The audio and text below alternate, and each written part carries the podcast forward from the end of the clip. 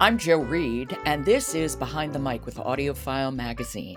I have Emily Connolly with me, and she has introduced us to a bevy of new books this new year. How are you ending the week, Emily?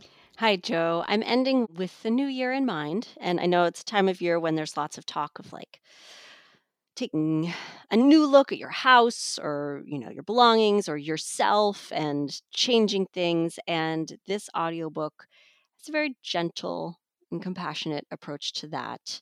It's called How to Keep House While Drowning A Gentle Approach to Cleaning and Organizing. And it's written and read by KC Davis with an essay read by Raquel Martin. And it's, you know, it's very compassionate, thoughtfully written guide that is a big help for anybody, you know, who's living through an ongoing pandemic or struggling to keep your home and space clean and written for people with mental or physical disabilities that might make it harder to manage these different care tasks that we have to do to take care of ourselves in our home. So, how does this compare to Marie Kondo, for example? Very different. The whole idea of it is sort of decoupling the idea of morality from cleanliness or mm. organization. Oh, So, you know, having a perfectly tidy and clean home all the time doesn't make you a better person. just means you're someone who can spend a lot of time doing that. And that instead you have to think about, you know, ways that taking care of your home and yourself are a kindness to yourself. And, you know, what's actually important to you? How can you make your home work for you instead of working for your home, for example? okay. So KC Davis is a therapist. So she's coming from a different approach too than Marie Kondo would be or other, you know, people talking about new systems for managing these care tasks. She's a very warm and understanding voice as she's narrating. You know, she talked about struggling with undiagnosed ADHD and having postpartum depression, had a little baby at the start of the pandemic, and just was really having a hard time with a lot. And also, the chapters are super short. She calls out main points so you can like really pay attention to the key take home messages in different chapters.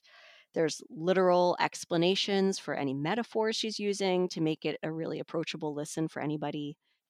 So I love that, you know, the book is not about trying to make your home Instagrammable or a gorgeous palace. It's about keeping things functional, you know, and remembering that dirty dishes in your sink are a sign that you fed yourself or your family. And cleaning them isn't a morally good thing, but a way to make sure your kitchen's functional for the next time you need to cook. Well, well, why don't we hear a little bit? Since she's the narrator, I also want to hear how she sounds if she's in my ear. Yeah, so let's hear a sample um, talking about that concept of morality and cleanliness. Okay, this is How to Keep House While Drowning A Gentle Approach to Cleaning and Organizing by KC Davis. It's read by KC Davis and Raquel Martin. Morality concerns itself with the goodness or badness of your character and the rightness or wrongness of your decisions. Lots of decisions are moral decisions, but cleaning your car regularly is not one of them. You can be a fully functioning, fully successful, happy, kind, generous adult and never be very good at cleaning your dishes in a timely manner or having an organized home. How you relate to care tasks, whether you are clean or dirty, messy or tidy, organized or unorganized, has absolutely no bearing on whether you are a good enough person. When you view care tasks as moral, the motivation for completing them is often shame. When everything is in its place, you don't feel like a failure. When it's messy or untidy, you do. If you are completing care tasks from a motivation of shame, you are probably also relaxing in shame too, because care tasks never end, and you view rest as a reward for good boys and girls. So if you ever actually let yourself sit down and rest, you're thinking, I don't deserve to do this. There's more to do. This is an incredibly painful way to live. It affects your entire life. I think she's a fine reader, a little speedy, but I also found myself listening, and I like that whole business of care tasks being seen as moral because hmm I do. I always say this is what a good person would do. Right. And, you know, that's what we're taught. and doesn't need to be that way. Yeah. You know, it's not where our focus needs to be. I don't know, it was definitely a rewarding listen and I was glad I listened to it. So, you know, it's an it's a definitely an interesting listen and I figured it was a good one to highlight at the start of the year because instead of feeling the pressure to make huge changes, maybe try to take some of that pressure off yourself. Okay.